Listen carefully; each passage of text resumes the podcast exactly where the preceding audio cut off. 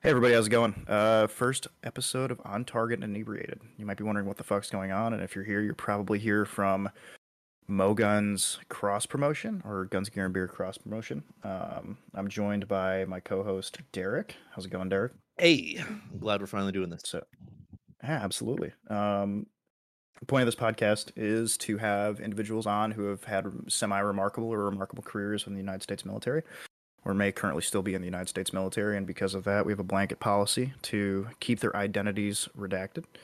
Um, but different to every other podcast that you know has special operations guys on or, or former members of very cool units on is that we're going to actively talk about the dumb shit that takes place. And in theme and keeping in theme with the actual title of this podcast uh, we'll be we'll be drinking a little bit while we're doing it. Derek what are you drinking tonight Um, and at the moment, I have I have a diet Mountain Dew.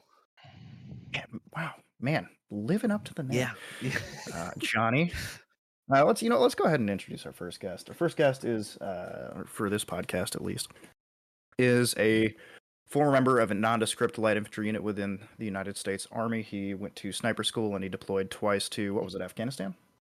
Uh, the 2008 Iraq troop surge, and I did the 2010 2011 Afghan troop surge. Okay. Um, member of a, a sniper platoon for both of those deployments. And uh, what are you drinking tonight? Uh, I'm having I'm having Shiner Bock, and uh, just to do a quick correction, I was I was a rifleman in my first deployment in Okay. Iraq, and then I joined the uh, recon platoon in 09, and then they sent me to sniper school and all that good stuff, and then in Afghanistan I was a uh, sniper sniper team leader. Fantastic. Gotcha. So, how long did you spend in the military? Uh, so I did five years, 17 weeks. That's that's a very specific answer. Um, is I'm, I'm guessing at the time 17 weeks was the time of infantry uh, infantry OSUT. Was the, Uh, yeah. So, okay? adding, I guess, like 30th AG weeks onto it too. So, but uh, yeah, that was the original contract or whatever. So let's let's kind of get a, a brief rundown of your time in the military. You you joined in mid 2000s ish, and uh, you went immediately to your first unit. Um, so you joined during the surge, correct? Yeah. So I graduated high school May 07, and then um I went to boot camp in July of 07, and then um finished that up, and then I went to my unit um in late November. Oh fuck, beer's coming back. And um basically by January, the end of January, early February, I was in Iraq. so I immediately got to my unit and they said, "Fuck you, you're going." And I was like, "All right, cool." And then they sent me over. We were having a mm-hmm. conversation about this yesterday, where the turnaround time during the peak of GWOT for guys going to basic training and then through AIT or in your case OSUT, and then getting to their unit and deploying was fucking outrageous. If you mm-hmm. talk to the, some of the guys who were in Ranger Regiment back in those days, they were like getting to their unit and immediately getting on a C-130. Yeah, I believe it because it's like because back then too, like every unit was basically year on, year off. Okay. So like you would come back and you'd have maybe like 90 days, 120 days where it's like, all right, fucker, if you're gonna go to a school, you know, here's your chance, go. But you know, guys are balancing that with like their families, like, well, fuck, man, I've been gone a year already. I got to hang out with the wife. But you know how the military is. It's like, you know, fuck that. You know, fuck your wife. Everybody else has already been doing it. You know, go to whatever school you want to, forward your career. And they, um, but if you didn't do it in that time frame, you were already prepping for the next deployment. So you're getting ready to go to like JRTC or NTC, and then after you do that, it's like pre-deployment prep where you just lay out the same tricon over and over again for months on end, and then and then you're deployed again, and it's just a vicious cycle, basically. Yeah, it seems like the op tempo back then was pretty ridiculous. When I, I joined in 2016, and then my first deployment was in 2018, um, over to Iraq, and we had so much time to like actively prep for that deployment. Like we had, fuck, I want to say, was like G, uh, June-ish of 2017 is when I transferred over to um, a uh, intel unit in order to actually deploy over to Iraq, and fuck man we had over half a year because I, I got you know into my unit in, in june of 2017 everybody already knew hey we're to deploy. And then it took yeah until february for, yeah, late February of 2018 for me to actually get over there to to do my job. Um, which, in Yeah. reference for people who are wondering, uh, I, I was nothing. I was nobody cool. I didn't do anything super interesting. I spent Debatable. six years in the army as an intel guy. I had some interesting experiences. I got to work with some cool people, but I'm not gonna be able to, you know, spend a bunch of time talking about blasting people in the face with like a with a SR25. I'm gonna be like, yeah, we Tell, managed tell to us how, how couple of 'em. General Miller smelled. What kind of cologne did he use? Was he an Armani kind of guy? I don't know, man. I, I feel like uh, I feel like General Hugo Miller Boss? just he he worked out, and his natural ma- musk was a mixture of, of tobacco and bourbon. Milla, Milla. I was in with I had Stan the Man McChrystal or whatever, but when he took over, he basically tried to take the war away from FORSCOM and give it all to SOCOM, in which those guys were paying the fucking price for it. But it's If you look at uh, the attrition rates of of SOCOM, Are they they're not doing So- good right now? so Oh, a, a lot of people don't know this, but it was like 2010 was the bloodiest years of the GWOT. Like that's including like the 04 and stuff when they retook Fallujah and shit like that. Like 2010, we had the highest casualty rates in the U.S. military since Vietnam. Wow. And like one of my buddies or whatever who was with the regiment at the time that was deployed, his battalion, they had such a high casualty rate that they basically rewrote the book on how to deploy a ranger company. Like they were taking guys, they didn't. They had so many platoons. I say so many platoons, like there's so like there's a lot, but like they had a couple of platoons that were combat ineffective. They were just combining people, and they were still going out every night doing hits, and they were still using like the same landing zones and shit. And That's- guys were still oof. getting fucked up. When when you get to That the point seems of like being a lapse in combat ineffective, oh it's yeah, like combat know, like- ineffective in, under U.S. doctrine is what like under seventy five percent total non wounded. and it's so here's the thing though like i'm not sure what it is for socom but i know like forscom units that's what it is but like i don't know if like with regiment or something it's like nah fuck you man. Like if you're 10% effective you're going.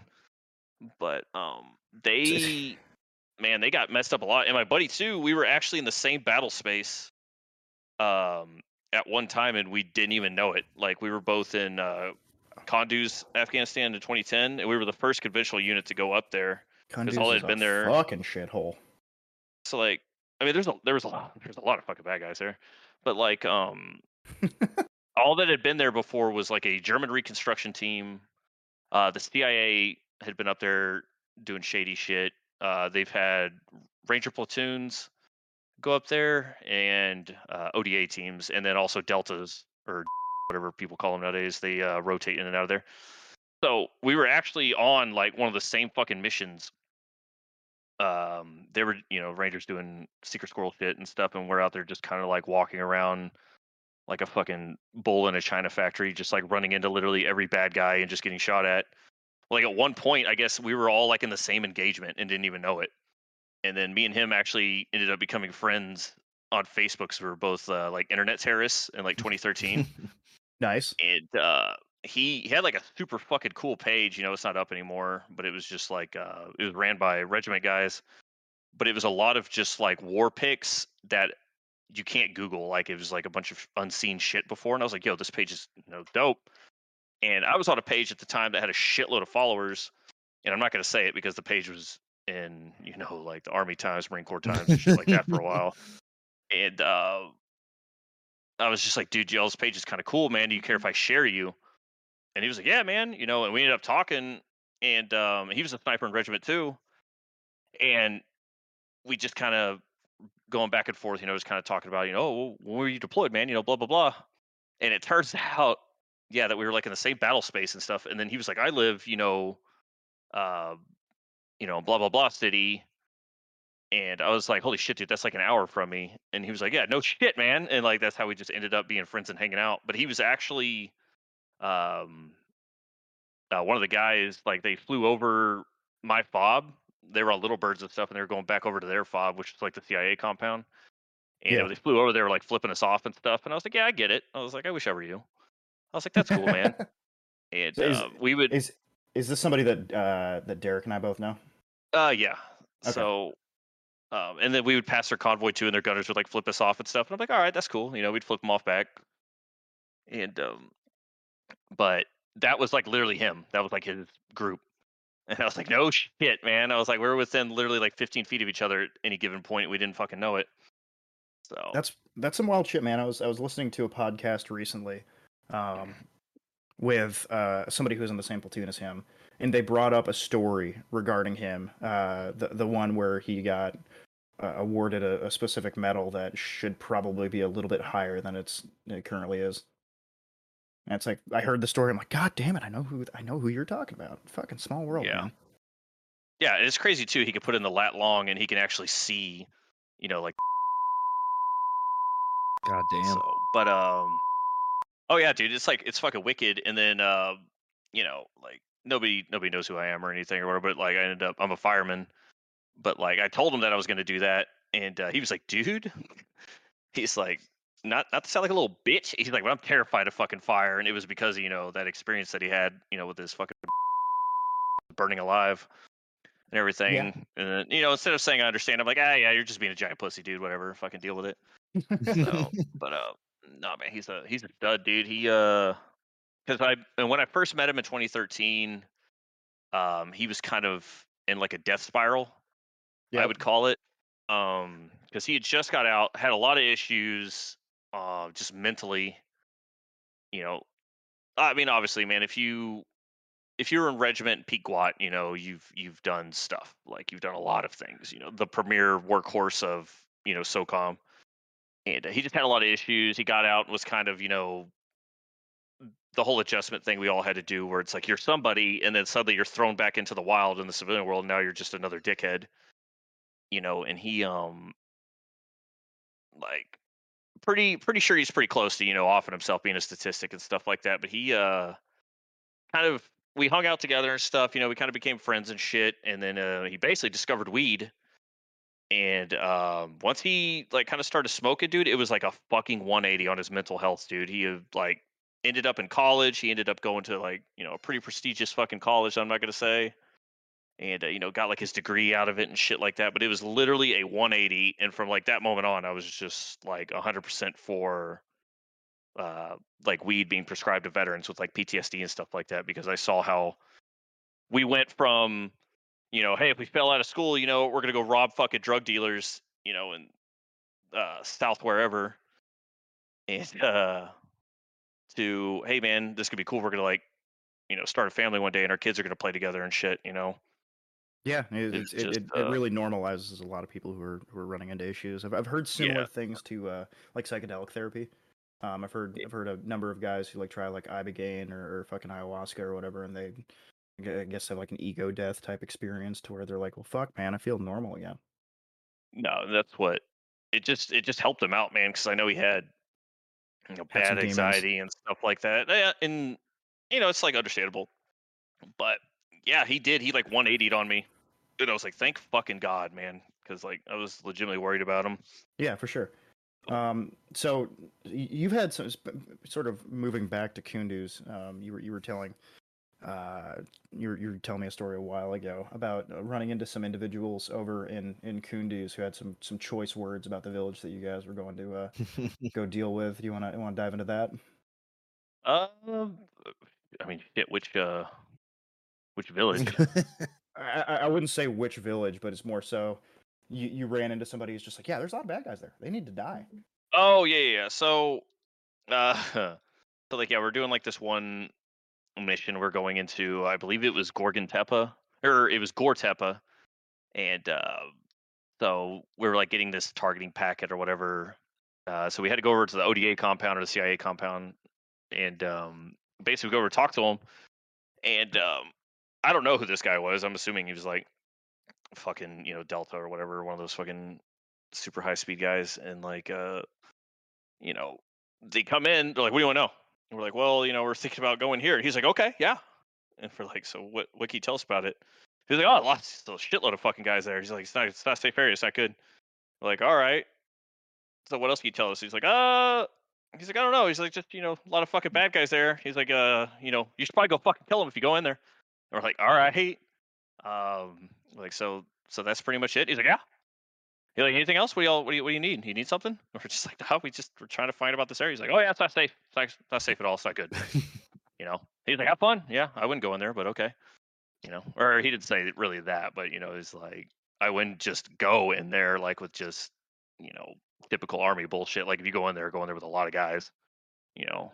And we were just kind of like, ah, like, all right, we're gonna do it, but uh, you know, with a and- guy kind of talking to us like that, it's like, uh, It, it definitely brings up some some uh it definitely gives you a, a not, it doesn't give you a warm and fuzzy on the area.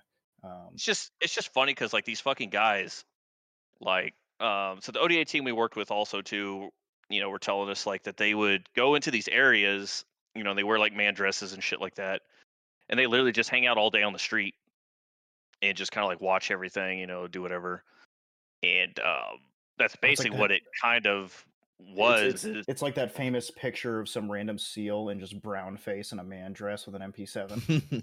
Oh, like yeah, with like somebody's pubes fucking strapped to his face so he has a beard, you know, like so it looks all nappy and third worldy and shit. So like, um, they would just hang out in like these Taliban strongholds or whatever, and they would legitimately just fucking vibe. They would just sit there all day, like drink chai, do whatever, and uh, then they'd come back and just be like, "Oh my fucking god, there's a lot of bad guys there."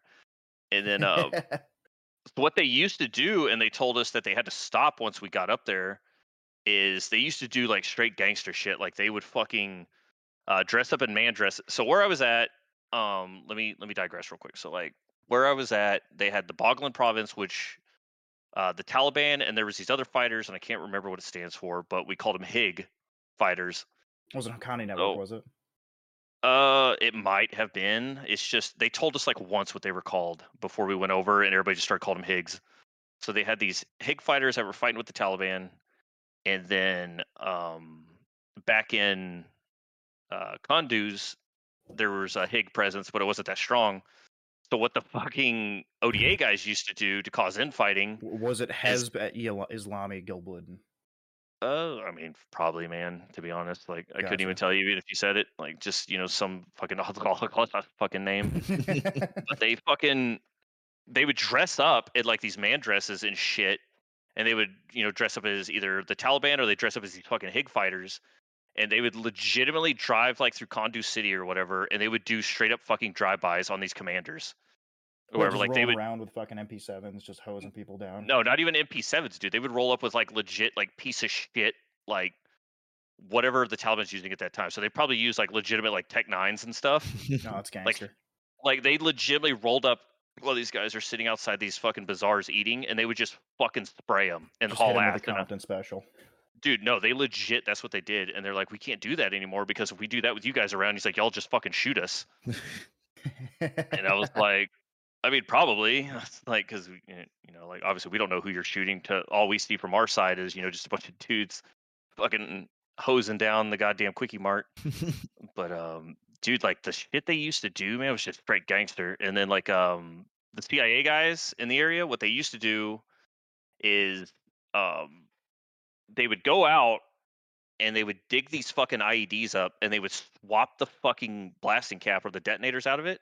They'd put their own in there that's remote controlled and they'd fucking rebury the shit. oh my god. And then they would they would sit and watch it on FLIR or like on a Predator drone, ISR, whatever the fuck yeah. and then we would drive by and Hodge would try to blow us up and they're like oh well fuck man like what is it? i guess it's broken let's go fucking dig it up they go and dig this bitch up and the cia used to like let them take it back to their house and then they would fucking detonate it Uh, some it was some Ah, like Vietnam devious. era like eldest son shit where they had like uh oh god what they do in Vietnam where they would drop off like crates of sabotaged ammo where Yep. one of them's just filled with fucking C4. no literally yeah and they were they were doing that with their fucking ieds and stuff like that man and i was like I think this guy's probably like, "Hey, I'm gonna stop and get something to eat real quick, and then I'm gonna come over to the fucking IED shed, you know," and like goes home real quick, and they just detonate and murder the whole fucking family.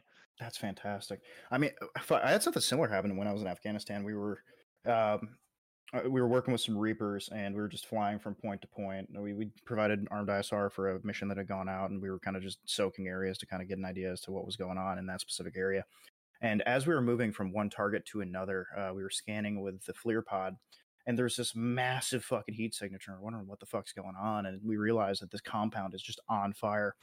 And you know, we send some messages on mIRC chat over to some other uh, some other units in the area, asking like, "Hey, man, you know, did you guys you know strike a target here?" And they're like, "No." We asked the SOCOM dudes like, "Hey, did you strike a target there?" And they're like, "No." And eventually, what we deduce is after doing some some research on the building that had exploded that there was a suspected bomb maker that lived in that area and he had i guess mixed he had he'd done he'd fucked up somehow he was smoking a cigarette while he was building a bomb and just clacked off his entire fucking compound Mhm. So uh, you know when we had finished soaking the area we switched over to, to dtv daytime tv and we were looking at the area and there was just chunks of person just strewn about the fucking compound yeah, it's just like it looks like raviolis and ketchup with like a bunch Who of dirt on the it. salsa? yeah exactly Yeah. No, it's like, yeah, it's fucking literally that's what it is. So, uh, well, like, so they had a suicide bomber uh one time in Kunduz City that was kind of trying to bum rush a a uh, checkpoint or whatever the fuck or a position everybody was at. yeah Well, everybody's shooting at the fucking guy. So these dudes will get high on like opium, and they'll put tourniquets on like every um, limb that they have, so they don't bleed out, right? yeah They so just fucking run at you. pre-stage tourniquets Yeah, yeah. Like they'll tighten them down and Oh, shit. And they're like, all right. They're like, go get him, Tiger. You know, they fucking run out there. You know, like the whole fucking, you know, Allahu Akbar, like fucking Inshallah, all this fucking shit, dude. Bum rush you. And they'll be spraying their AK from the fucking hip, trying to run at you and stuff to try to keep your head down so they can run up and get close. So like, guys doing this to Kunduz City, you know, and I think this was around during their elections. And uh, you know everybody's kind of fucking shooting at him. You know, five five six just like ricocheting around at him. He's just kind of like, whatever, I don't care, I'm high. Well, um, the ANP or the Afghan police, uh, we worked with their. They called them the QRF, like Quick Reaction Force, but it was essentially their SWAT team. yeah So like we lived with them and we worked with them, and one of those fucking guys with this piece of shit AK from like the fucking Muj days, fucking fires one round into him, and the guy fucking explodes. and everybody's just like, badass. everybody's like stopping and looking at. Him. We're like, God damn! We're like, what you fucking shoot him with, man? He's like, oh, oh yeah, he could, he's big, big, you know, he explode, not good. You know, dude, just like, and it, it is, man. It's like, it's just this like raviolis and ketchup and just fucking looks like roadkill, man, and like pieces of clothes like burning. Like, and I've seen like shit before where like these guys detonate themselves like up against a wall, and it is a literal fucking outline of them oh yeah out of like blood and bone. It's just like holy shit. That's some Looney Tunes There was- bullshit. I I was I, w- I was when I was uh, working with which is the like IED like it, it's a it's an intelligence team that actively taught like like studies IEDs and where they're made and tries to do, do like counter IED shit. Um, they were telling me that during like one of the BAF attacks where they detonated a VBIED or like an S vest at, at uh, one of the BAF gates, they found a dude and like he he had a vest on, so like when that exploded, it basically just removed the entire top half of his body, and when they found him, or at least part of his remains, it was just meaty chunks everywhere, and then they found both of his feet like still in his sandals, just like just cut off at, like the at the knees, and it's just smoking pair of knees in in, in sandals. It's the funniest That's shit you've funny. ever seen. That's some like Looney Tune shit, dude. Yeah, exactly. Like. Wiley Cody. or Daffy Duck getting his fucking beak blown around the other side of his head. Dude, it's fucking dude, Hodge is funny, man. Like they die in the funniest ways. Like it's it's just cause they're it's cause they're so just I don't know, man. It's like they just see war differently than us. You know what I mean? Like it's just how we kind of see it in like Western world in our culture. It's kind of romanticized through movies and shit. Well, you know, this guy who's built like a fucking billy goat. You know, this lived in the mountains his whole life. That lives in the same mountains that stopped Alexander the Great. His bones Like- are hollow like a bird. Yeah, and like this guy, you know, like if he joined your fucking platoon or whatever, you know, you just be like, holy shit, dude, like eat food, lift weights. This guy will outperform you though at like you know fifteen thousand feet any day of the week.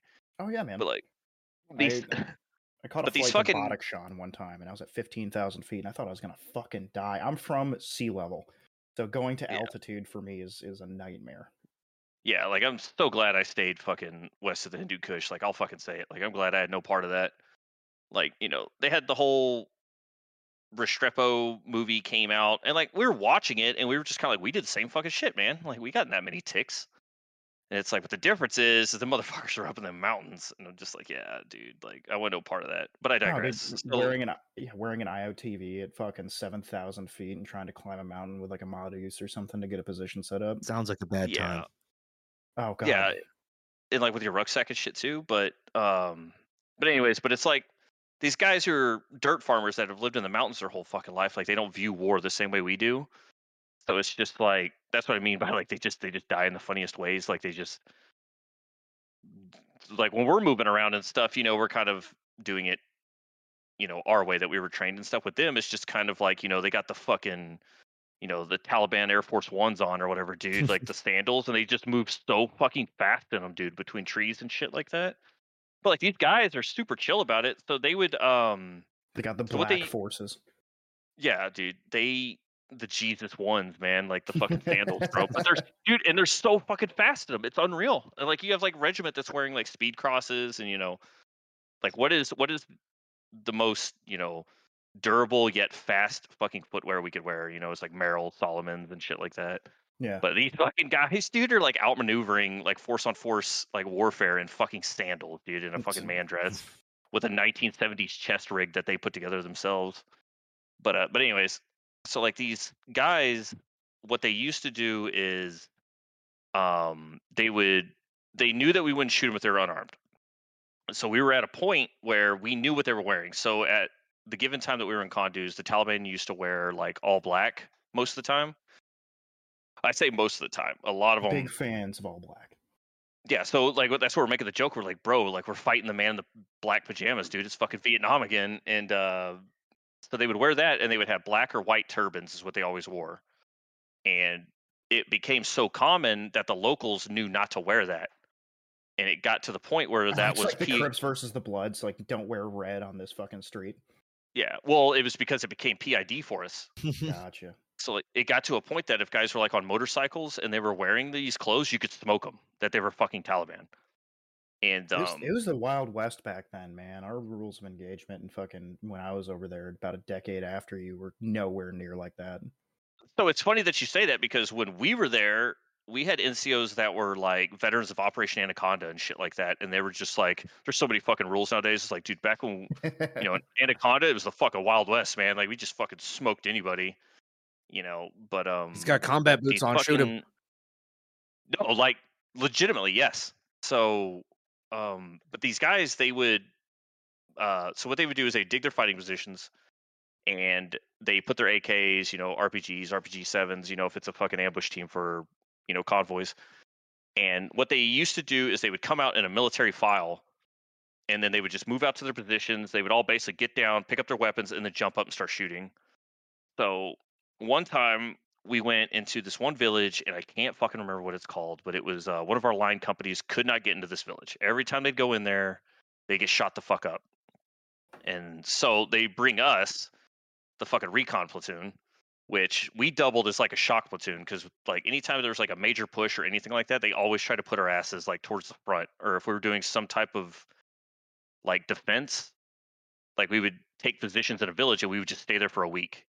They just when I like, hear well, they're mo- platoon, I don't think of heavily armed. I think of like your M2 is a mixture of M4s and like SR25s, M24s, stuff like that. Yeah.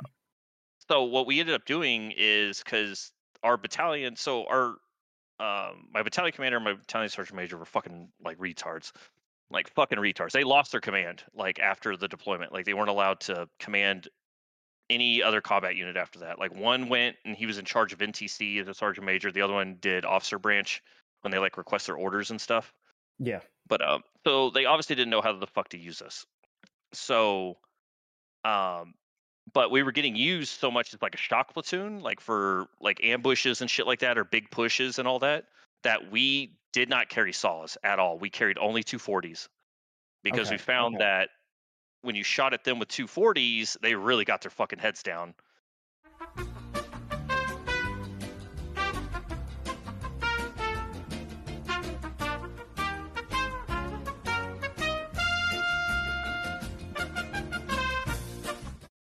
Okay, so the 107 is gay, man.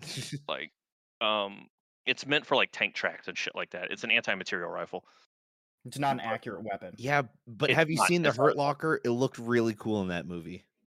Yeah, when the SAS guys all get fucking murdered, and then the fucking EOD guy picks it up and suddenly knows the math behind ballistics. Uh huh. That's right. a three Yeah, MOA. That that's the second coolest scene after he picked up like uh five um what was 120 millimeter shells with one arm. Yeah, Oh, yeah. it's it, dude. And when that movie came out, dude, oh my god, we made fun of the EOD so fucking bad. 'cause that came out like 2009.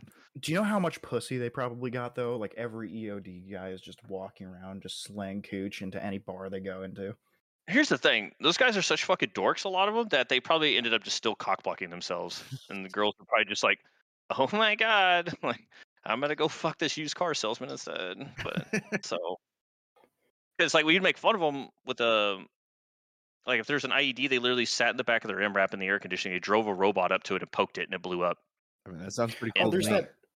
There's that fantastic old like uh this is like a 4chan green text where it's talking about how like this dude was deployed to Afghanistan and you know he they, they get a call in from some local saying that an IED had been planted like near his house so they show up and they're like hey man what's going on and this Yeah. the the main character in, in context is, is an EOD guy and they they're you know having a weird conversation with him through their interpreter and the interpreter can't really understand what the fuck he's saying and they eventually deduce that there was no IED what they wanted from or what the local had wanted from this EOD company was uh, for him to get rid of this restless spirit that was living in his house because his father's ashes were up on the uh, were up on the mantle and they're like well, what the fuck do you want us to do about it? And it's just like listen man we have VHS you guys have Blu-ray figure it out you have the technology. So the EOD guys are like hey you know do you do you want us to keep you know do you want to keep his ashes and he's just like get this guy the fuck out of my house so they eventually take a cratering charge and Mm. slap it to this fucking ashes and calm the ever living shit out of this restless spirit. Give him like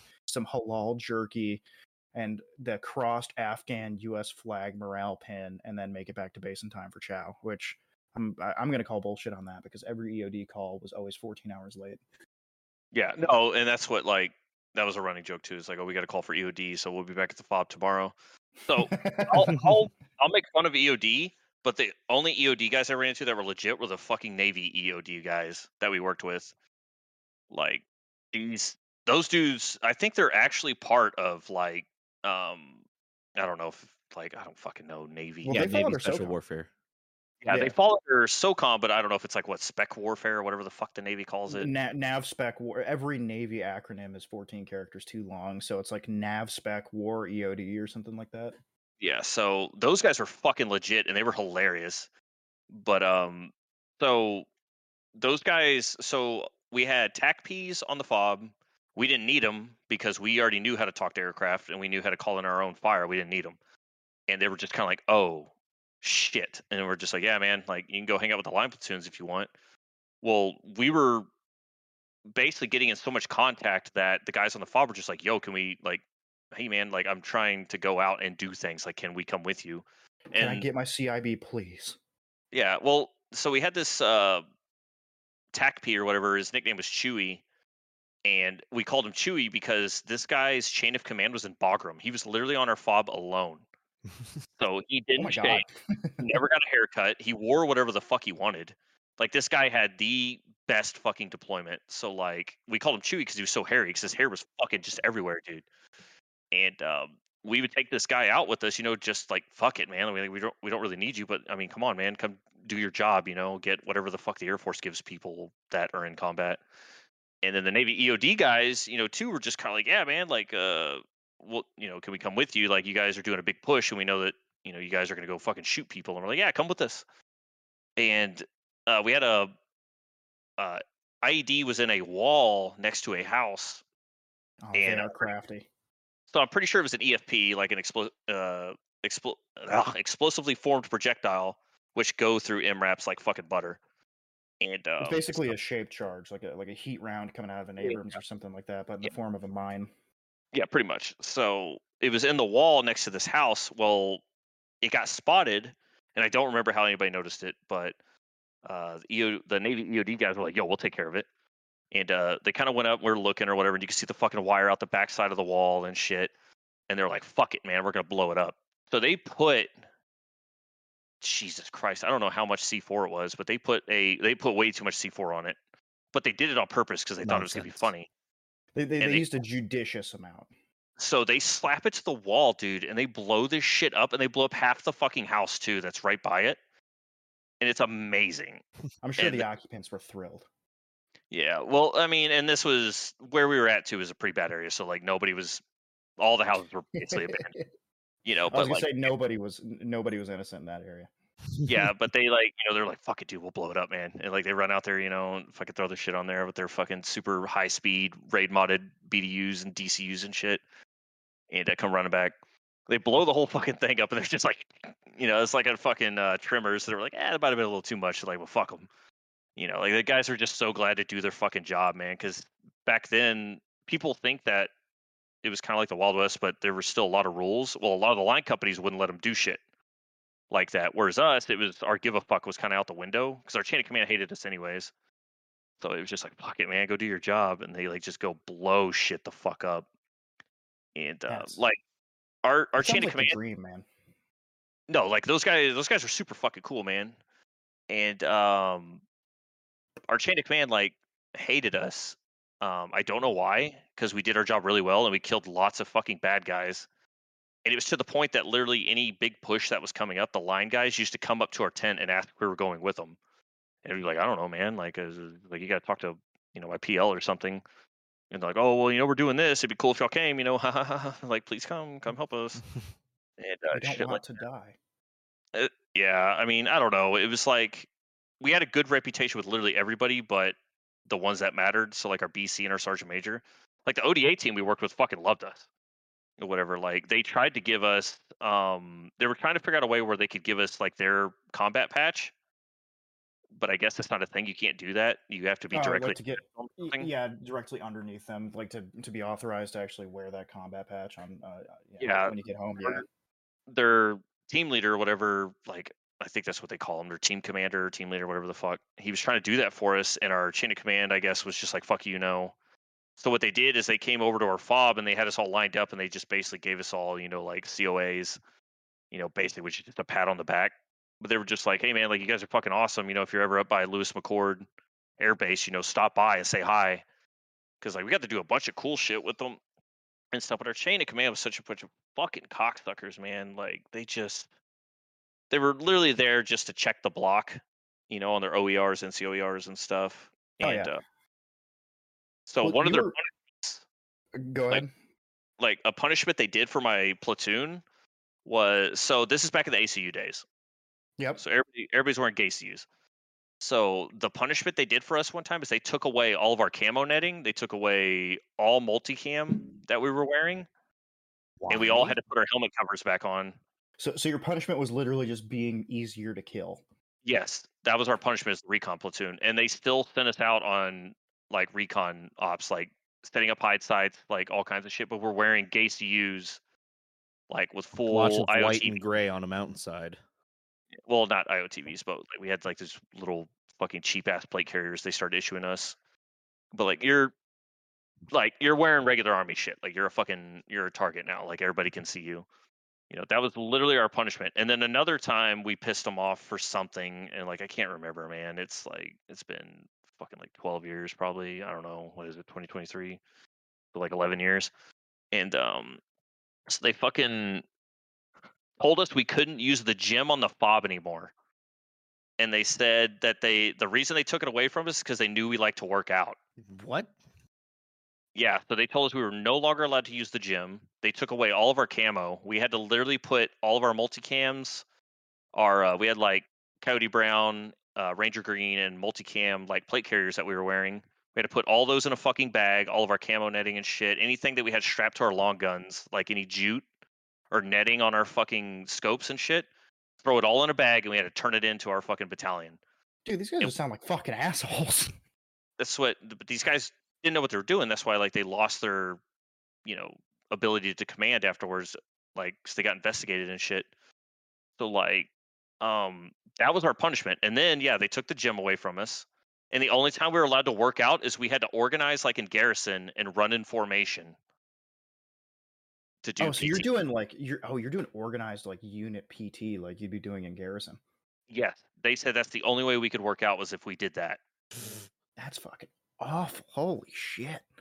So, oh, dude, that's the tip of the fucking iceberg, man. I could go on for hours, but like they, um, like during the elections, we ran out of food and water one time because nobody was allowed on the fob during elections for some fucking reason, and we weren't allowed to actively engage the enemy. Like if we got shot at, we had to just run away.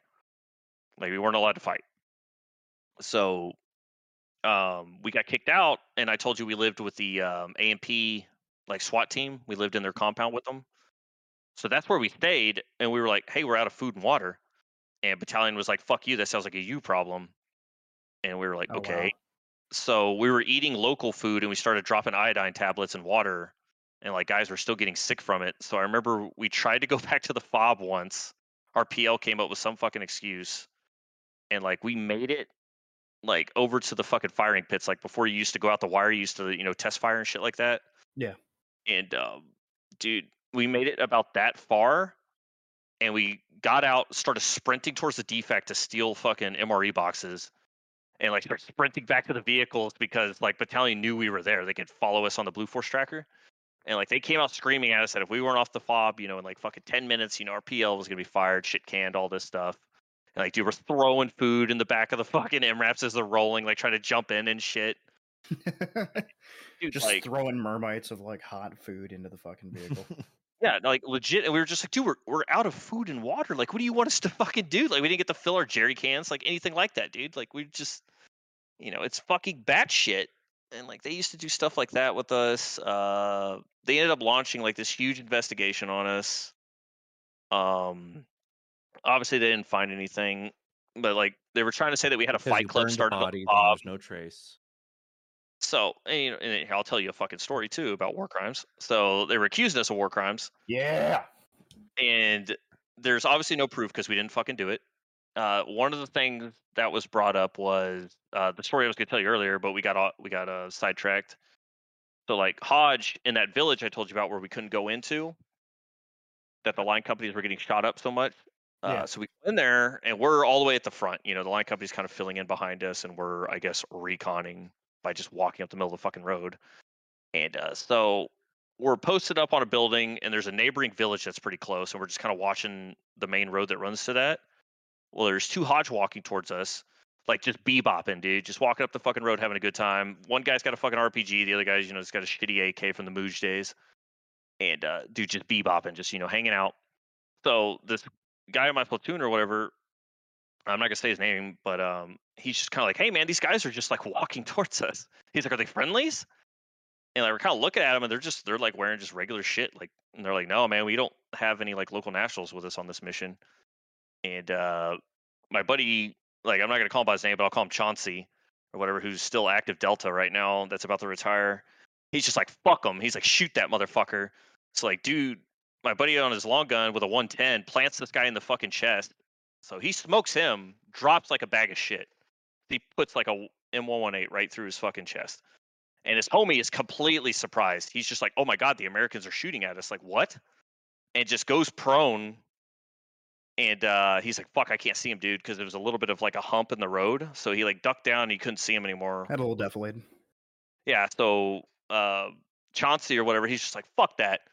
Well, we had the mortar platoon attached to us. And, um, or I say the mortar platoon, it was some of the mortar guys. So they had a 60. He's like, fuck that. He's like, you know, he got them to start uh, dumping mortars and he walked them in on that guy's body and blew them both up while the guy's Jesus. trying to low crawl away. He's like, we can't hit him, we'll just blow him the fuck up. So like blows these bodies up or whatever. And uh, so now the Taliban are coming they're like, oh, the Americans are coming to fight, you know, blah blah blah. We heard a bunch of gunfire, so we're watching them. They're coming out of the tree line in a military file, and then they uh, once they reach the wall that they're at, they go left to go right. Like they just start filing out, getting to their fighting positions. Well, Chauncey, who's like, you know, his first deployment was, you know, 2005 Ramadi, you oh, know, Oh Jesus. so he's just watching them. He goes, "Fuck that!" And we have our You two have Jocko deployment. yeah, so we have our 240s already watching them, and we're just watching these guys. And he goes, "Fuck that, shoot them!" And like our 240s and shit just start lighting these motherfuckers up in the tree line, and they're just like, "Oh shit!" They're like, "This doesn't work anymore," and like they fucking all duck down or whatever, and they're like kind of shooting back, and they haul ass and they run away. Well, ISR's watching this, and people were trying to accuse us of shooting, you know, like these unarmed combatives and all this stuff. And ISR was like, well, you know, we could see that they have all these fighting positions and these guys were going to those positions, you know. So, you know, maybe they weren't just killing random civilians and all that. So that saved our ass on that. And then that same village, we advanced down that road where they came from. and we got up in some buildings on the second story, and we're kind of just vibing, hanging out for a while, while you know the other company's doing their you know gay line puke shit, talking to the fucking Mukhtar. And uh, well, we end up getting ambushed by a RPK, and they shoot. Um, we have a squad that's on the roof right next to me. They get lit up, and they shoot my homie in the back of the fucking head. So the round hits his helmet, goes to the left, and then it fucking diverts down into his neck. The round does, so it fragments Oh, into his fucking neck. And like they just get jumped, dude, getting shot the fuck up. Well, we're getting ready to leave, so we all run back upstairs. And we just get into this fucking massive little gunfight, like really close together.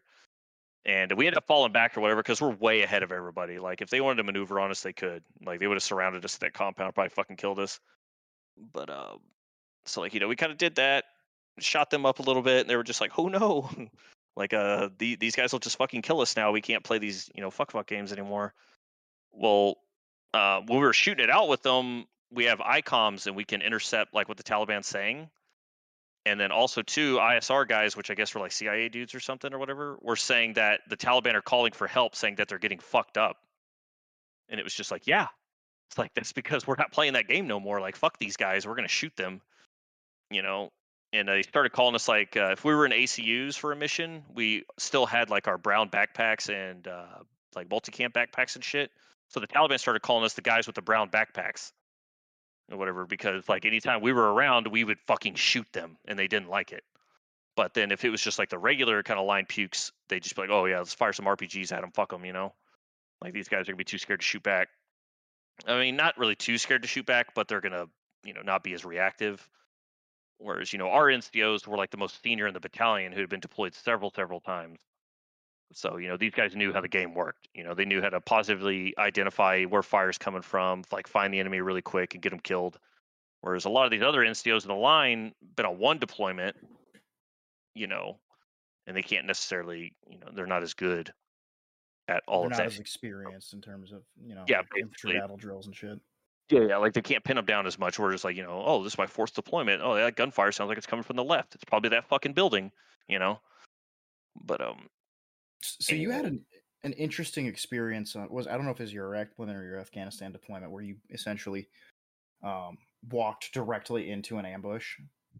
oh, so yeah, so that was uh that was Nari Sufi was the name of the town, and uh, it was we were there for like five six days. and We were scrapping, dude. Like we were, you know, taking contact, you know, four, five, six times a day, just fucking fighting, and like on my Facebook and stuff, I've got like helmet cam footage of it, and in the helmet cam footage, you can hear us talking how we're getting surrounded because we're taking fire on all sides basically. And this is the same fight too that we were in, where we had Apaches were doing gun runs and we had F-15s doing gun runs and shit for us, and like Hodge just kept coming, and we were like, it was- at the point where it was just like, are these guys not going to take a fucking hint? Like they're not going to take this position from us, and just we just kept fucking smoking these dudes. And uh, but anyway, so when we finish that mission, we're leaving out, um, and they're just like, hey, by the way, the Taliban have already said, or we've intercepted communications that they have ambushes set up all down the road because they know you have to exfil this one route. Like, cool, man. So guess who gets to go first? They fucking put recon up front. And um, so we find this fucking building. So the Taliban used to plant white flags everywhere, and that meant like Oh, this is our yeah. territory. Yep, they did it when I was there too. Yeah, so we saw a compound that had a white flag flying on it, and we were just like, "All right, well, let's go there. That's obviously where the bad guys are. Let's go fucking shoot them in the face." And uh, so we're going, and uh, we get on the backside of the building. We're kind of chilling out for a second. The line pukes are falling in behind us. You know, they're getting all lined up wherever they're going to pull security. And then my squad leader's like, "Hey, man, let's just let's run out this left side and let's get set up in this canal. We can watch this open field." So literally, we all file out, and it's me and my old spotter, and uh, who I'll just call Edward. Like we're coming out, and we're the last two guys. So as we're filing out, all we see within like 15, 20 meters is we just see guys in all black who are basically paralleling us on the other side of this creek. And like I look over and I'm kind of looking at them, and these guys are like sidestepping and looking at us, and I was like, man, I was like, is that fucking AMP? And he was like, I don't, I don't know, man. He's like, I don't think so.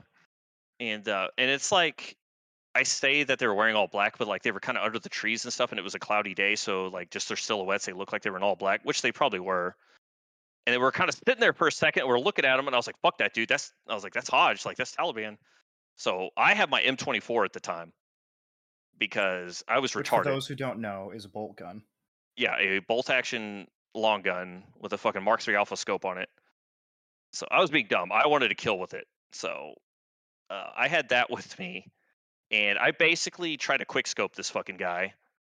Like I do, a, I do a ready up, and I fire one fucking round at him. I guarantee I didn't fucking hit him, and I immediately hit the dirt.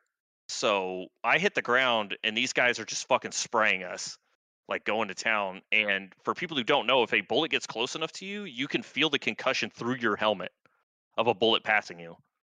So like I'm digging the fucking like I'm basically digging a hole with my bottom lip, trying to get as low as I can on the fucking ground. So I got a bolt action. And I remember looking to the right and I see my buddy Edward, and he just takes a fucking knee. And he's just hosing them down, dude, with his M4, just spraying. And like I could see the rounds impacting the building that we all came out from behind. Did you have any other weapon on you, like an M9 or anything like that? No, I had my M24. I was being stupid that day.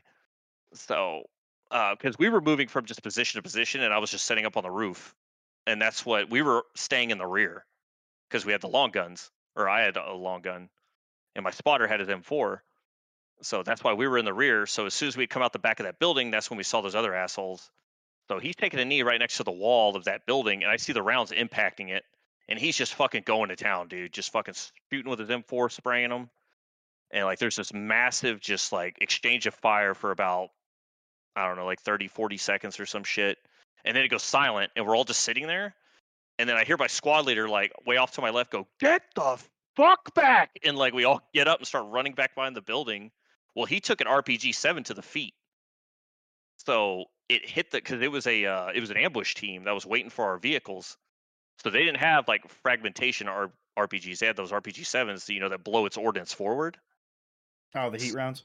Yeah, so it hit the dirt and it blew its ordnance into the ground in front of him, and it basically like made him do a backflip into some fucking bushes, and it like knocked him out for a split second, and then he came to and he got up and started yelling at us to get the fuck back. So like we're running back behind the fucking building and shit. He ended up getting a purple heart, so he got like a really bad concussion from it. And uh, yeah, we're like running back behind it. I'm so when I get really scared, I start laughing. So I run back behind the building and I see my first ever team leader from Iraq, who's now a squad leader of this uh, uh, company that's with us. And I come running back and he's like looking at me, grinning from ear to ear. And he's like, "What happened, buddy?" And I was like, "They almost got me that time, big sergeant." I was fucking running back, dude. And like we're just fucking shooting at these guys because they'd made it to the other wood line by this point. Like I don't even know if we shot any of them or not, to be honest. Even being that close, because I literally shot, it dug my face in the fucking dirt and like the the rounds were so close I could feel the concussion through my helmet. And I was like, "Oh my god!" I was like, "Well," I was like, "Yeah, you know, Uh, we'll see how good this Did you continue is." to You know, take the M24 as your primary after that? absolutely not. I never took it out. I always took my 110. I never took my fucking M24 out, and I never got a kill with it. The only kills I got was with uh, my 110 and possibly with a mortar. So it was, yeah, dude. You want to talk about being helpless, man? Being a near ambush with a fucking bolt action rifle is, uh, man, like that, I mean, in retrospect, you know, like. Eh, like I kind of get the shakes talking about it and stuff like that, but like just in retrospect, man, like it's just funny just thinking of the situation. And then when I turn the corner and I see my OG team leader like just grinning from ear to ear, because he was an anaconda. So you know, Oh, like so he's a bad motherfucker. yeah, so like gunfights are just whatever to him. Like it's just a game. So he's just smiling ear to ear at me. And he's like, "What happened, buddy?" Because he saw it. He saw us go around the corner and he heard a shitload of fucking gunfire and then saw us running back. And I was just like, "They almost got me that time." So, um, but um, man, that mission, we had that. Um, then the next day, the engineers got blown up rolling out, and they like blew their vehicle basically in half and it sent like the front half of the vehicle like flying over a fucking wall and almost landing on some boys. And uh, and then uh, when that happened, so it was like Tremors, where like everything goes really high up into the air. If y'all have ever seen those movies, Mm-hmm. Yep. so like, all this metal and shit when it got blown up, like was landing on the fucking roof. It was me and this uh, one guy named that was uh, on a 240, and I was on you know my fucking bolt action because I'm retarded. And uh, we're on a roof full of security. The fucking metal's raining down on us and shit, and a huge piece of that fucking MRAP dude stuck in the goddamn roof right next to us. And I was like, dude, I'm done with this mission. I was like, I'm fucking over this. I was like, I just, we almost got my leg chopped off. You know, we've been out here for like five, six days, dude. Like, just getting just shot the fuck up. And I was like, I'm kind of over it, man. I was like, this shit ain't fun no more. But um, yeah, that was that's the near ambush story.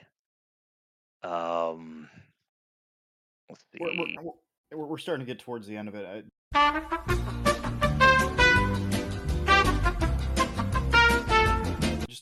want to get a couple of your thoughts on on how, how do you feel about the, the current military you know the united states military and its whole you know like how we're doing nowadays compared to back during GWOT? Uh,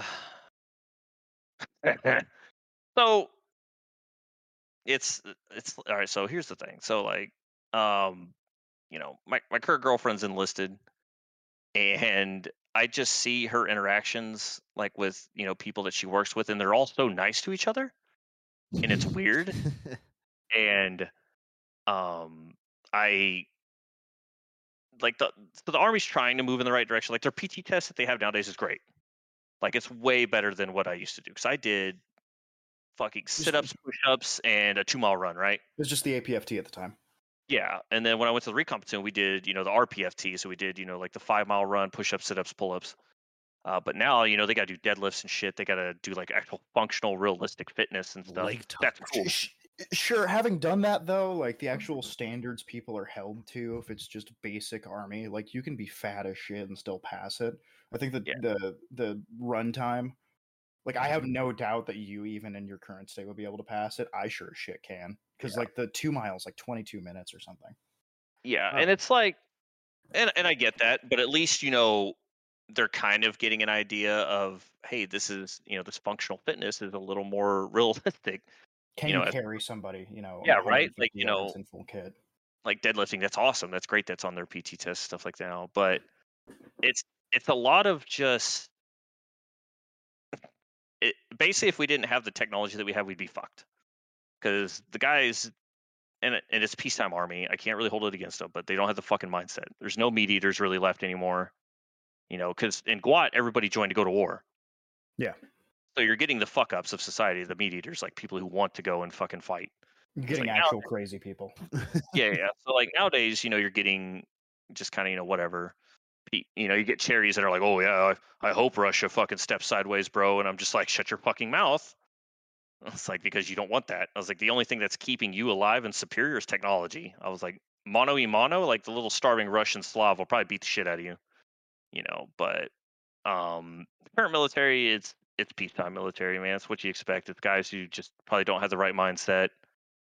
Uh, they're a lot nicer to each other nowadays. You can't do certain things that you used to do. Like when you talk back to an NCO, you would get literally jumped by E4s that would just beat your fucking ass. You know, the wall to wall counselings and whatnot.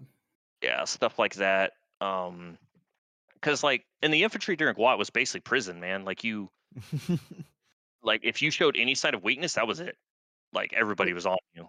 You, You know, you and you had a you had an interesting prank that people were going to try and play on you when you were uh when you were on a deployment that you were telling me about. It's uh oh so uh so all right, fun fact about me, I'm a bastard. So like I never knew my dad.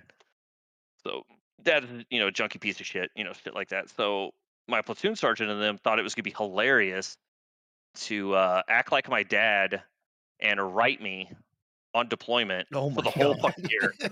For the whole year, dude. They were gonna act like they were my fucking dad.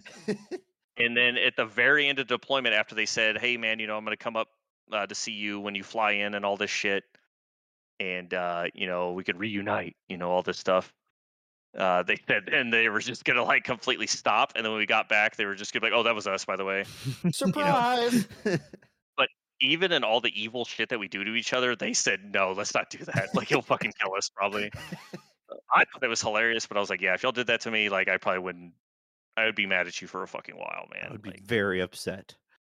dude, I could go on for fucking like hour. Like we hit the tip of the iceberg, like with the sh- the stories and just like the shit we used to do to each other. Like we literally fucking beat the shit out of and kidnapped our lieutenant one time and force fed him alcohol and kept him in my basement. Like I'll have to tell you all that story. Uh, and then when he was finally had before the ban on hazing. Yeah, dude. And like uh before we pulled the bag off of his head, he didn't know where he was. He was handcuffed. And then when we pulled the bag off his head, he was like in B dubs with all of us.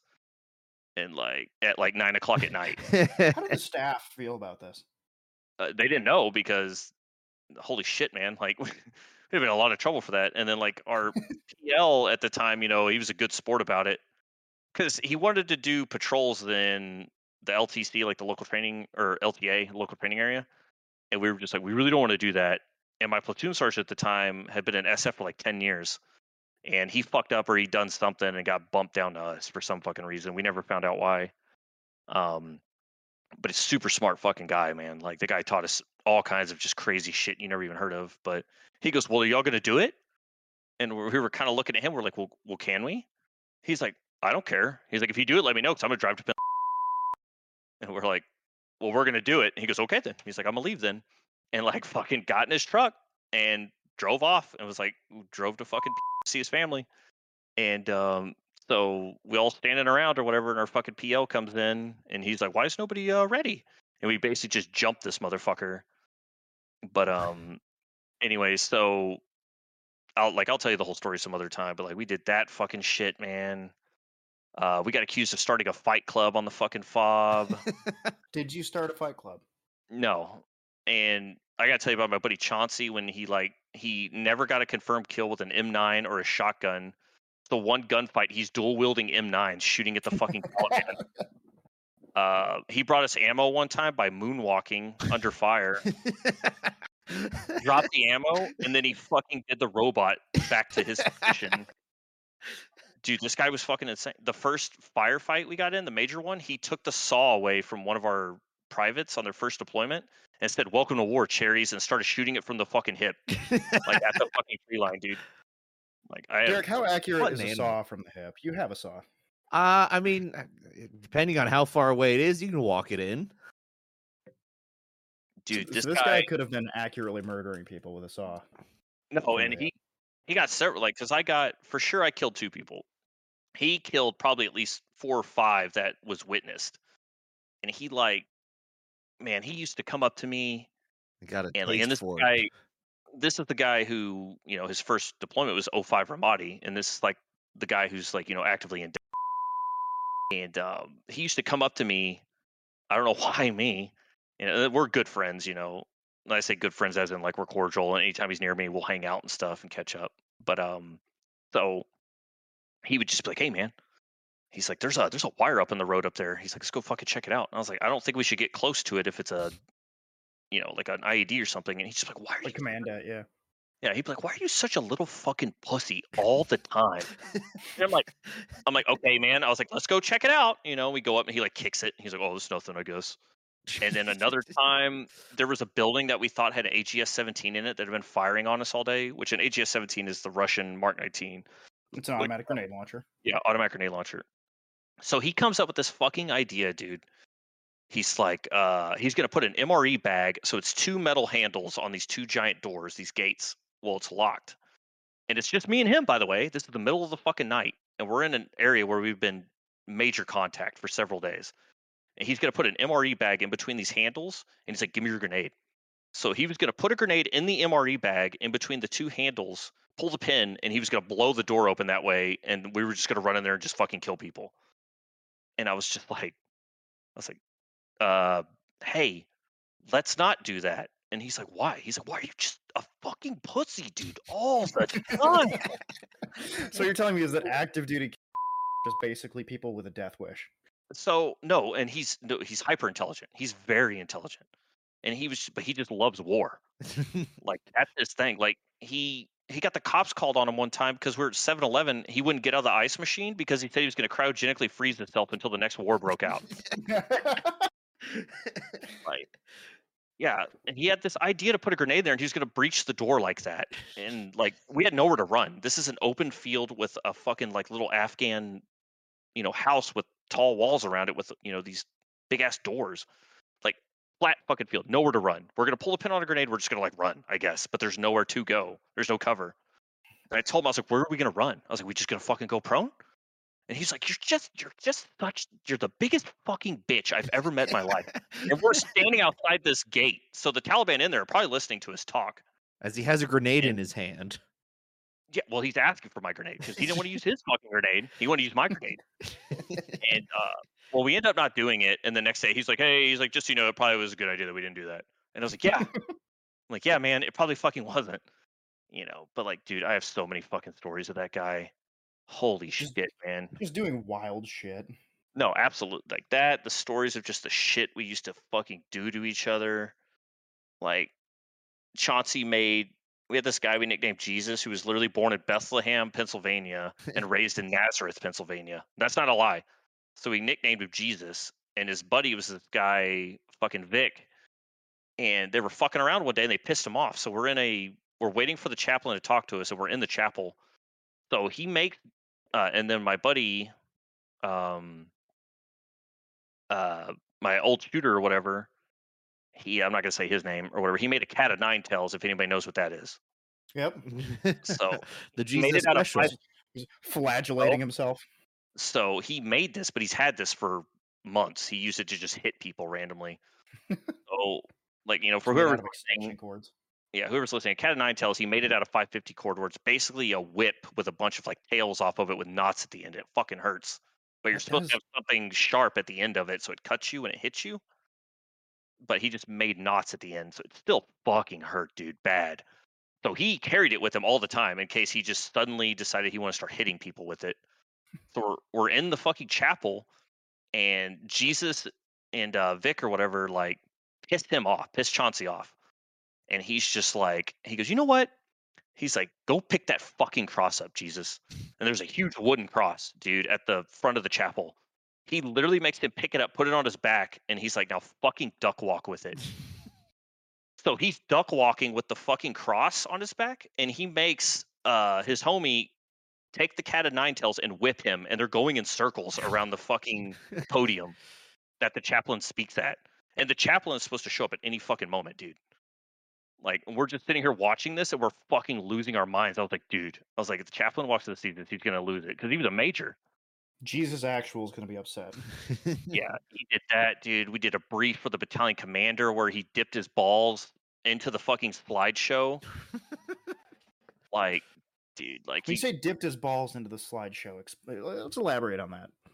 so we so the recon platoon were a battalion asset so we answer to the bc basically the battalion commander Yeah. and we're all sitting at this fucking uh, conference table you know we're at the uh, the talk or whatever and this is the big meeting room you know where all the big dogs you know fucking sit and hang out and go oh look, look at look at the progress we're not making at all you know You got the S2, the S3, everybody there. Yeah, so we're waiting. We we've been there for probably an hour waiting, and we've got the slideshow set up. You know, we got the con up, all that shit. You know, we're showing where we're gonna insert, you know, the hide sites, all this stuff. And we're sitting there, we're fucking bored, man. We're just kind of hanging out, and you know, the projector's up. We're sitting there, and all of a sudden, we just see like it looks like a fucking walnut just comes from the top of the screen. and we're just like, what the fuck? And we turn around, and fucking Chauncey dude is standing over the projector with his pants off, dipping his balls into the light. This is dude, the battalion commander is gonna walk in at any fucking moment. And he is on top of the fucking conference table with his pants off, dipping his fucking nut onto the fucking projector, dude. And he goes, he goes, and we're looking at him, we're like, what are you doing? He goes, look, it's my balls. this is a fucking d- like, dude, like it's just so fucking funny, man. Like, like I said, I have so many stories. Like, if y'all have me Oh. on here again, like, I need Oh, to yeah. just cut into stories, we, we need, we need to hear them all. dude. oh it's yeah, uh, it's so fucking bad. The shit we I had something do. similar to to the whole balls dipping. Not not nearly as degenerate as that, but we were uh, we were, we were giving like a an intel brief to some of the big dogs on one of my deployments, and like there was the there was the overall commander of like the uh, of the task force, and then within it you had like the so like the SOJTF commander and and and a whole bunch of other guys, like the, the CJ two who was like a, a one star general.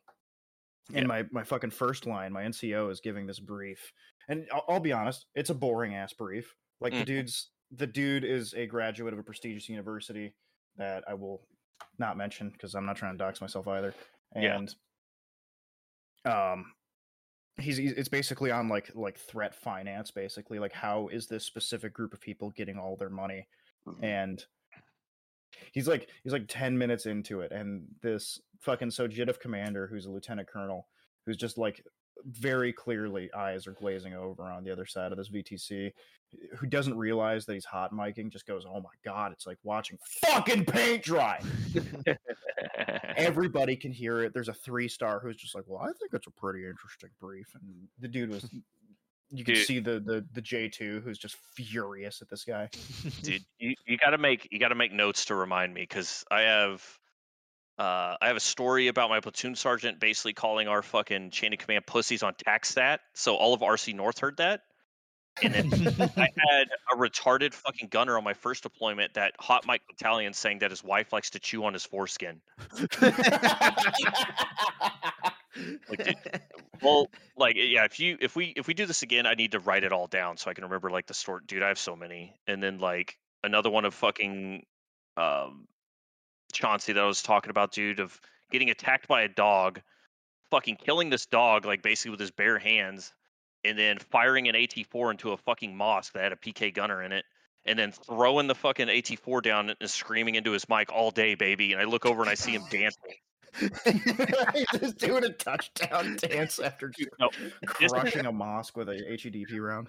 Dude, this is a firefight where we got horseshoed and we went black on ammo, and it took QRF three hours to get to us. And we had F-15s bombing people, and this is All also day, the same baby. firefight. Dude, so I was shooting it out with that PK gunner, and it suddenly exploded, and there was just pieces of gun and just like red mist coming out the fucking window. And then yeah, I hear all day, baby, and I'm like looking around, dude, and I see him dancing, and his legs like bleeding everywhere because this fucking dog tried to kill him. Like, dude, this guy was fucking insane. Holy and shit. then that, that same firefight was the story I think I told y'all before, where the mortars killed the horse. No, I've never heard this. So like, I mean, I could tell it now, or we could save it. It doesn't matter. But Now let's go for it. so, uh, like, dude, we are scrapping. Like, I need to get a hard drive reader because I have the videos on my laptop. Like, we're fucking scrapping, dude. Like, over a hundred Taliban fighters. It, it's called Layla Maiden Bridge, and literally our job was to see if the bridge was uh, feasible to cross. You know, like MRAPs and stuff. And uh, but when we got there, it was a Taliban stronghold. So we literally were getting horseshoed in, like getting shot to fucking pieces. Like we're black on ammo basically.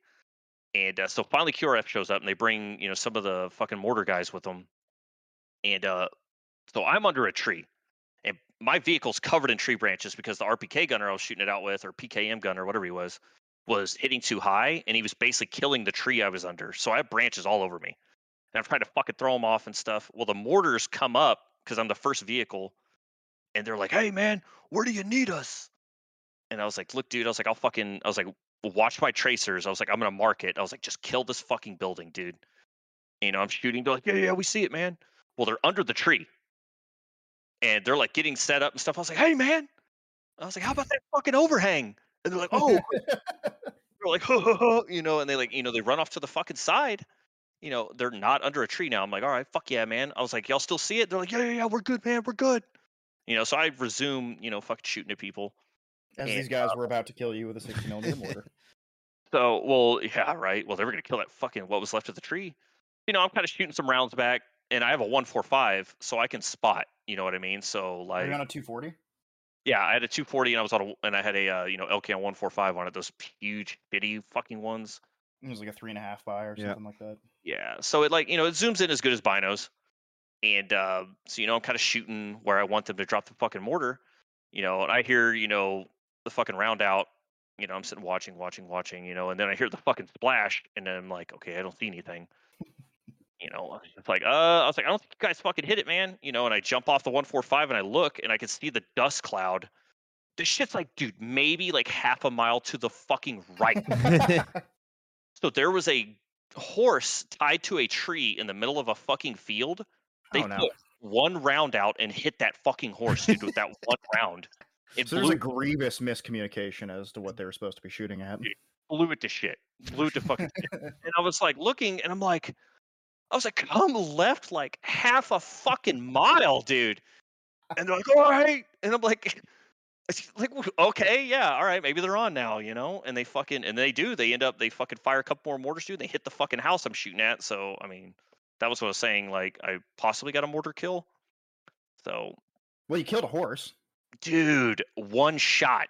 I mean, granted they missed their target by half a mile, but they fucking smoked this horse that's just trying to mind his own business tied to a tree, dude.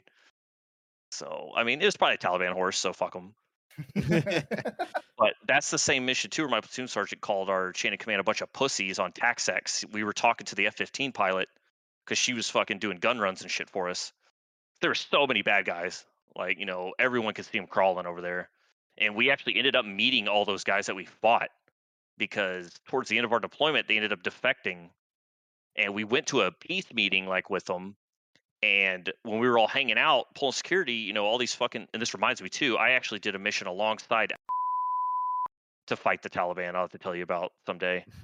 and uh, so these guys are defecting, and one of them comes over, is talking to the Terp, like, "Hey, you know, were you guys were you guys at Layla Maiden, you know, on this date?" And we are like, "Yeah," and they're like, "That was us." And we're like, "No shit, man." We're like, "That was us," and they're like, "Yeah." They're like, "Yeah, we tried to kill each other, yeah." And I was like, "Well, ask him how many of them we got." You know, and he's like, "Oh, you get, oh, you didn't kill none of us." And I was like, "Okay, asshole." I was like, "I bet we fucking didn't," you know. we killed your fucking horse. Yeah, yeah, we got your horse at least, motherfucker. So, but uh, man, Fucking wild. So one thing that we want to do with this this podcast is the um on target and inebriated cool guy of the week. Who who would you like to uh to nominate?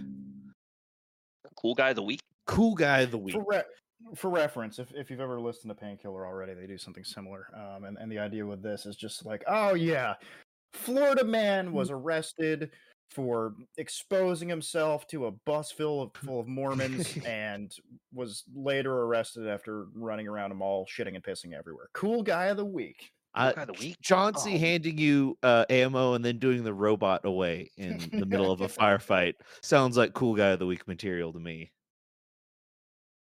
Uh, okay, so this isn't going to be politically correct. So I'm not going to say the city I fucking work for or anything, but this Correct. fucking Oh, boy. This uh fucking Mexican dude was getting attacked, and I saw it get posted on the local news or whatever the fuck, dude. Just gets like attacked by this fucking fucking walk up on him, dude. Drops the fat bitch, dude, in Chipotle. Just dumps her. Just levels her. I'm like, people forget it's 2023. We're equals, bitch. And like, dude, you can't fuck around with. Fat. Dude, she's yelling, you know, all kinds of racist shit at him, you know, obviously, and like he's he's trying to like fend her off, dude. She's swinging, swinging, and dude just gets fucking shit on. Like, so I'll have to I'll have to find the video. Um, the local news like posted or whatever for my city, but um, dude, it So this reminded Hispanic, me this Hispanic gentleman is your cool guy of the week. either him, dude, or the F twenty two pilot that killed the fucking Winnie the Pooh. oh yeah, world's first confirmed balloon kill with an AIM nine and F twenty two. I'm I don't still know what the. I don't know what he locked on to, but there was something hot up there. Yeah, dude. Like, you know, and like if the, the only thing is is if, you know, if that black girl if she just used what Voda taught her, you know, she would have won that fight. what was your theory on Voda? oh, so oh, dude, Voda, like he's fucking I don't even want to say the name to even give him credit, but like, dude, he's a fucking oh my god. like dude, the CIA sold crack to him and they're like, oh, all right, they're starting to kind of recover from that. So let's invent something else. Like what a what's happening? They're getting shot a lot. Okay, well let's teach them how to incorrectly use firearms. That'll fucking help. So Wow. All right. so I'm looking at I'm looking at my notes right here for the last five minutes. I just have liberal beeping. That's gonna be fucking awesome. Yeah, I really, yeah, I really didn't go down a fucking tirade or anything tonight. I'm kind of more sobered Uh, up, it- but it's the first one. That's all right. that's what We, we got we got you warmed up. Make- make notes, dude, of all the things I brought up, Max. my memory's terrible, and like, if you make these notes and remind me, like, dude, I will tell you. Uh, Fantastic. I'm gonna make sure to. uh Man, we, we, we need more dumb shit to do on a weekly basis. Oh, let's do let's do a quick little plug, I guess. This, this podcast is sponsored by Moe Guns. Go buy yourself an- a cool hoodie. Go buy yourself some neat shit. Yeah, dude. Derek, you got anything cool coming out in the near future? Um, nothing that we can talk about yet. Gotcha. Do you have anything cool that has recently come out that you're trying to get rid of? Uh, we got buy our jackets, please. Please, I I- I need to pay rent. Please buy our jackets. Those those new windbreakers Yeah. look pretty cool. Yeah, those. Yeah. There's one thing I learned from Guns that using your neighbor or other people to bore sight your rifle is a okay. It's fucking badass. Oh man, that you, you did a podcast with uh with Fred from Canon Q recently, and you were talking about how your your experience over at uh over at Shot Show was was one to be remembered, I suppose. yes. Yeah. It, Did it- you you could say it turned some heads. Did you get shared by Brandon Herrera with your Alec Baldwin stuff? Yep. That's awesome. I don't even know I why think- he's famous or anything, but I mean that's cool. He's got a lot of viewers, so good Yeah, for I, li- I like Brandon. I, I've known him for a minute. cool. I I think the more interesting part of that was more so that you had the FBI called on you Yeah. because people were terrified the that you were going feds to show show up, school or something. Um, they're seemed chill, uh, but th- they said that there's um, not not just a few like reports that I was going to be, uh, you know, and I was an imminent threat, is what they thought, um, or what he described it as. But he said hundreds of reports due to that post that I was an imminent That's threat. a compliment. That's what a had, like what like 1.5 million views on Yeah. Twitter alone? Yeah, something it like got that? it got over a million views on Twitter, and uh, outside of like twenty of them were actual people that got the joke. Everyone else very upset. Yeah, I fucking oh Jesus Christ. I brought up like, you know somebody told me that my, Add that my there. Page was a uh ode to sociopathy or whatever, dude. So I had to like have that as my cover photo for a long time on my fucking uh Your page. your your Facebook is is if you go Derek, I recommend you go back through uh through John's, which is the first time I've said it correctly. I'm not gonna have to bleep it out. Go through his Facebook and just take a look at the old cover photos and uh and profile pictures because they from his are, internet terrorist days. They yeah, I was they are evil maxing. Well, uh, to, I had to delete a lot for my job. Like, dude, I was you'll you'll there see more. you'll see it come out. You'll see it come out the more we talk. Like I was I'm very fucking mild tonight. So tonight over is just Uh. straightforward talking. Like we haven't even gotten into my shitty worldviews or anything. But, uh, oh, I can't wait.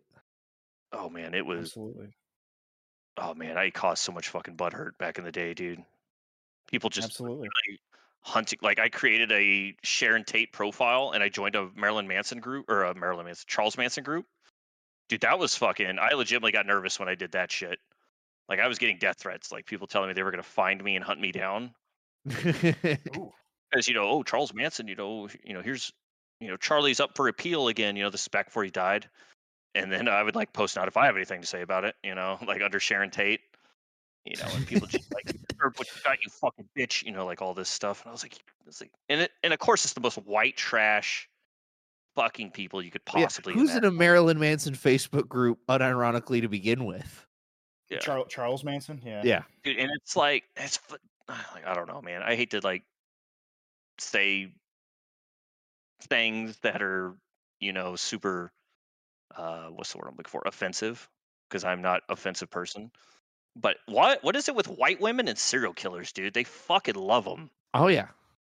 It, Oh, it it's There's- something about their lizard brain that that they just love a fucking serial killer documentary. Before before anybody calls me a fucking I haven't dated a white woman since 2016. So go fuck yourself. All right. Let's add a note here. Yeah. More liberal beeping. Yeah. Uh, We're gonna we're gonna get some absolutely all right. liberal use out of my beeping sound clip on uh Wrap wrap this first one up before Ian has to spend two weeks censoring. Oh yeah, yeah. yeah. Yep, absolutely. Uh, I got a fucking flight to catch tomorrow as well, so this is gonna take a little while to get edited. But yep, uh, this first episode of On Target Inebriated uh, with our with our guest John, who's gonna be heavily modulated and redacted. Um, and hopefully a God, I've regular. So much. Hopefully a regular. Absolutely. Um, we're gonna have some more interesting guys coming on. Obviously, I can't say who we're gonna be having coming on, but we've got some some heavy hitters that we're gonna have modulated, and uh, it's gonna be some interesting stories to say the least. Um, again, podcast sponsored by Moeguns, and All right. so all Ban- right, man. Ban the ATF. Don't pay your taxes because All right. That's how to note right there. All right. Uh, yeah, absolutely. Good, good, good talk, guys.